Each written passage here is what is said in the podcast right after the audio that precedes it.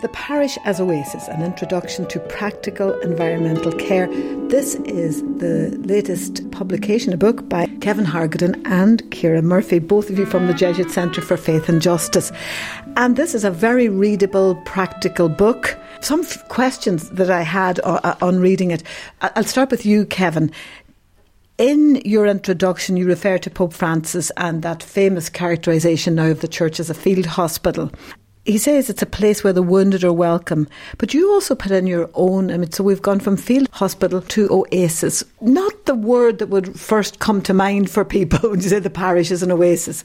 What were you thinking of there? Immediately, what we were thinking of is the Ethiopian Coptic Christianity uh, tradition of building churches surrounded by woodland areas that they cultivate with a very soft touch, a light hand. What they do is they establish the church building and they build a small stone wall around it, very similar to the stone walls we have in Connemara, which keep out foraging animals.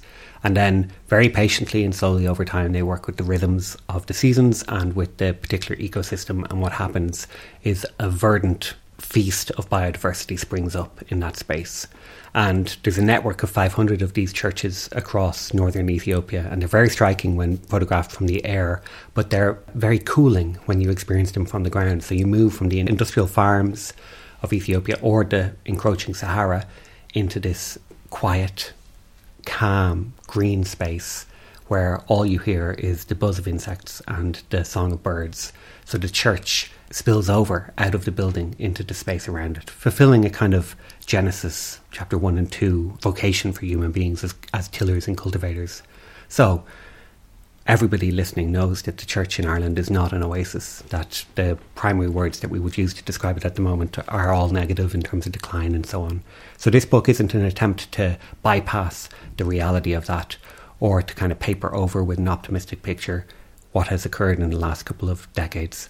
It's instead an attempt by us as relatively young people who want, want to be associated with the church to articulate a vision for the future that takes the past seriously but builds in a different direction or cultivates in a different direction. So we go to one of the earliest forms of Christianity, the Ethiopian church, and we say there's no reason in the world why we can't turn our parishes in Ireland into literal oases, you know, in terms of uh, verdant biodiversity, but also uh, social oases in terms of places that are refuges against the hardship that people encounter in society. So, Ciara, that practical, literal translation, the parish as an oasis, how do you envisage that before we look at it as metaphorically an oasis? Well, in Ireland, it, there's huge scope for the church in terms of caring for a common home. And they're already inbuilt communities. And as Laudato Si tells us, that we are caring for a common home is not uh, an optional extra, it is an integral part of our spirituality and our faith. Laudato Si being the Pope's encyclical famous now on the environment. Yeah, so it was published about seven years ago, and it's a call to everyone, not just people of faith or faith based communities. It's a call to everyone to care for our common home. And within that, communities based around the church, which is both the infrastructural building and the, the community that hosts the surrounding community of the church. It's a particular call for those communities to care for our common home. We should be called to, to love where we live and to want to make it better. It's also recognition that as environmental degradation happens, people are impacted. It is the social environment and the, the physical environment degrade together. They, they cannot be separated. So, climate change has huge impacts on people that may not be your neighbours and, and friends, it's it's impacting your further community. So it's impacting in global south, it's impacting in people who are getting flooded. And caring for a common home is also caring for our neighbour and caring for God's creation. So, have you any practical examples? Because that can sound really good, but I'm in Sandymount or I'm in Ringsend or I'm wherever I am in my parish. How can I as a parish or the parish community there do the kind of things? What do you want them to do? Like, is it set up gardens? Is it go around cleaning up? What is it? Uh, the book is composed of 20 what we call experiments, which are practical things that people can do. Because I think one of the consequences of the complexity of the environmental crisis is that people are paralyzed. They don't know what to do. So we give people a kind of buffet. We don't expect that you uh, sample every single meal, but uh, the ones that seem attractive and fitting to your place which is a combination of the people who are in your congregation and your context. So, for example, uh, one of the obvious steps that probably is universally applicable in Ireland is solar panels. Uh, it's very striking to Ciara and I that as we travel around, there's practically no churches in Ireland that have yet embraced this technology, which has been one of the few signs of hope in the last 10 years in terms of technological adaptation to the climate crisis. And the government will offer you grants, like significant um, two and a half thousand euros uh, for every church who wants to pursue this, and that already then becomes an investment the moment it's turned on. It's a way to fight uh, Putin. It's a way to cut your costs. It's a way to reduce the uh, carbon footprint of the community. It's an absolute no-brainer. So we articulate twenty of them. Some of them are very easy. Some of them require more difficult uh, steps. A few more examples, just uh, not the whole twenty. I think it's with the examples that are in it, it's really clear that caring for the common home and the actions are not just because we should. These actions are good in and of themselves. And so, one of my favourite examples is the Jesuit school in Galway, which is located down a residential road and it, it doesn't have good access in terms of cars. So students were arriving extremely stressed. It was quite dangerous. Cars were pulling in and they weren't able to pull back out and it was all very unpleasant and stressful. And, and idling cars filling up with carbon monoxide cars, there. And, and people arriving like genuinely very stressed and probably distressed kids and unsafe kind of going between cars and then the people who lived on the road also had issues they weren't able to open their windows because of the air quality so the reason that they decided to pedestrianize that access to the school was not because of carbon emissions, it was for the well being of the children and the staff and the residents. I think it was a pilot from the Green Schools and it was uh, supported by the County Council. They blocked off that access and parents could only drop kids off at the top of the road and they could walk down. And from that, it completely transformed the start and the end of the day. Kids would arrive early, they play soccer on the road, the residents on the street would decorate their house at Halloween and Christmas. They'd, they'd, stay outside and they'd welcome the kids and talk to the kids as they went into the school. So instead of having a chaotic, unpleasant, unhealthy environment, you've created a whole new community with completely different interactions. And it's really good for both the children and the parents and the teachers because it's easier to teach kids who are coming in relaxed and ready to learn. So that that type of example is something that it's it's just good in and of itself. You don't need an additional external reason. It is just a good thing. Yeah. And I'm struck also when you said that, Ciara, that example about Gardiner Street Church, their garden, they've opened that up and they're working with a local primary school that the Jesuits now run. Tell me about that. I think they have a polytunnel there. Yeah, Gardiner Street Wall Garden is the largest wall garden in the North Inner City and I mean, with some exceptions, it's been closed off for more than a century. And in recent years, as uh, the parish has taken over this primary school, which features a lot of kids from real socioeconomic disadvantage, they've opened up initially the garden as a playground space, and then they built a polytunnel. Uh, that was a combination of people. Uh, JCFJ were involved, but it was driven entirely by the parish, really and the school then got on board in a wonderful way. And so you now have a situation where these kids who are from a, a one of the most ecologically deprived areas of Dublin, they don't even get tree cover, you know, in, in parts of, of Dublin 1. It's really pretty barren. They now come and they have hands on science and nature classes in the in the church's polytunnel. And they're, they're growing their own tomatoes and they're bringing them home to their parents. They're seeing their sunflowers blossom. Um, they're learning about the natural seasons, the cycles, and they're discovering, you know, the joy of getting your fingers dirty in the soil. So this is a really holistic approach to Catholic education and to creation care and uh, just a wonderfully fertile context for the parish to do mission and to make friends and to, to build connections to the uh, to the wider community. So it's it's worked so tremendously there that there, there's already talk about making the polytunnel a permanent construction and really investing in it as a context for ministry. And I, I would imagine that the majority of parishes around the country, regardless of the denomination, have a similar potential. It would seem to me like youth ministry should absolutely take place in the garden.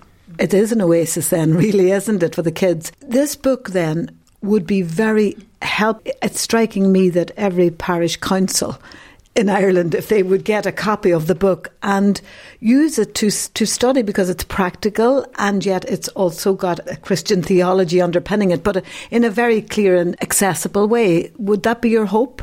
Yeah, one of our hopes in writing the book was that we would uh, manage to talk about this in a serious and detailed manner without the sense of impending doom panic and anxiety that so often marks these conversations. So you actually go through the whole book and we never mention the climate crisis or the biodiversity collapse at all until the very last chapter.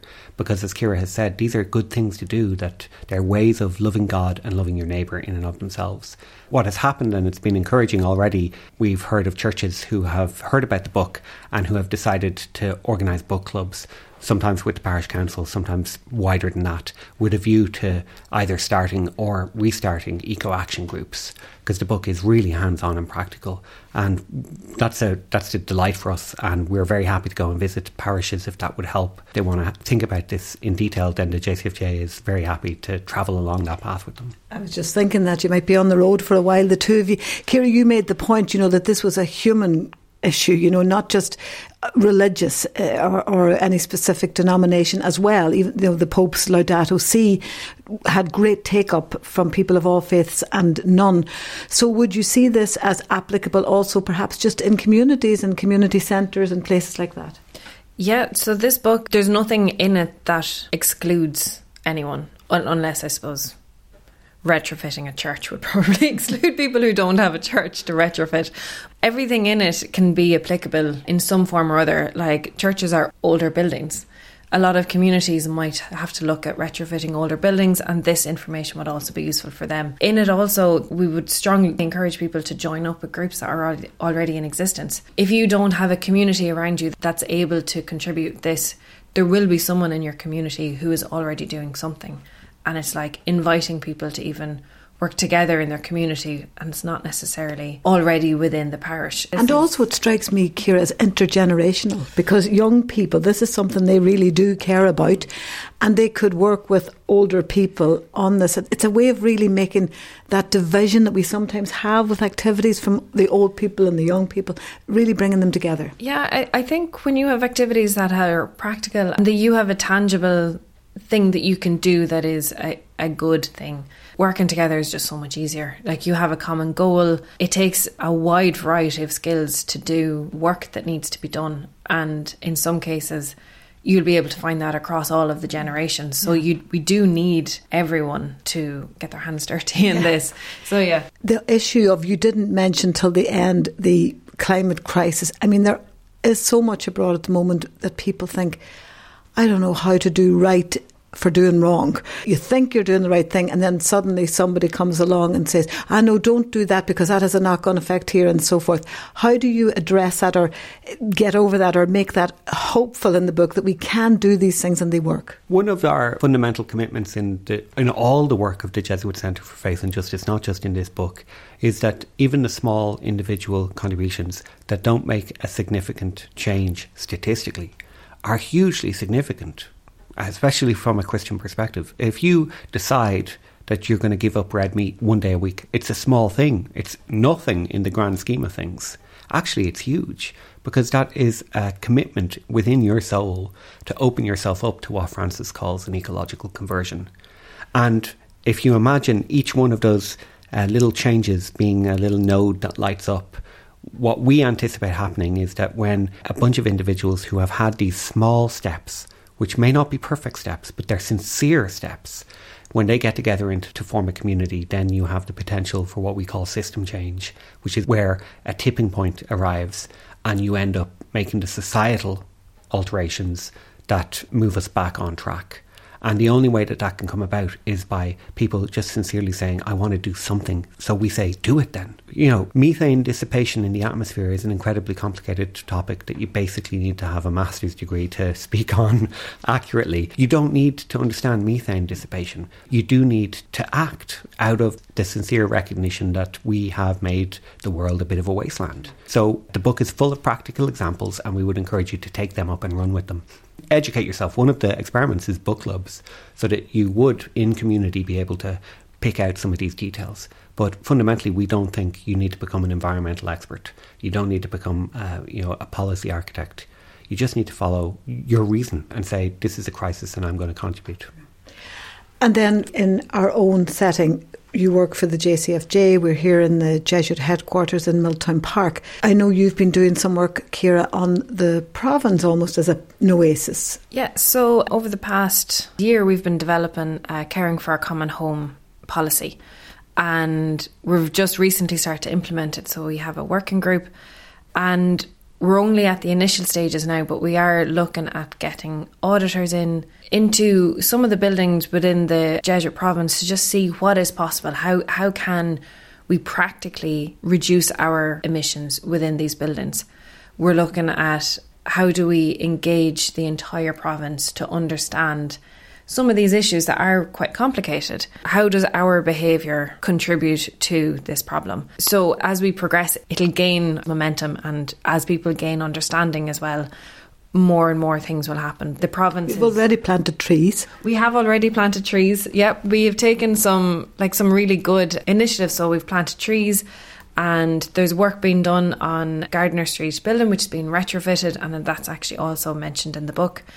And even for Lent last year, we had a campaign where people were encouraged to reduce red meat or to reduce food waste during the season of Lent. So, all of these campaigns and, and communal actions all add up to a significant momentum in climate action and environmental action. Would you recommend this book, Kevin, for individuals as well? Oh, yeah. It's a different book from the stuff that the JCFJ has recently been doing. It's not heavy, detailed work. What we try to do is make it as accessible as possible. And we anticipate that, read as a group or as an individual, there'll be something in it for everybody who's interested either in Christianity in Ireland or environmentalism, and ideally both.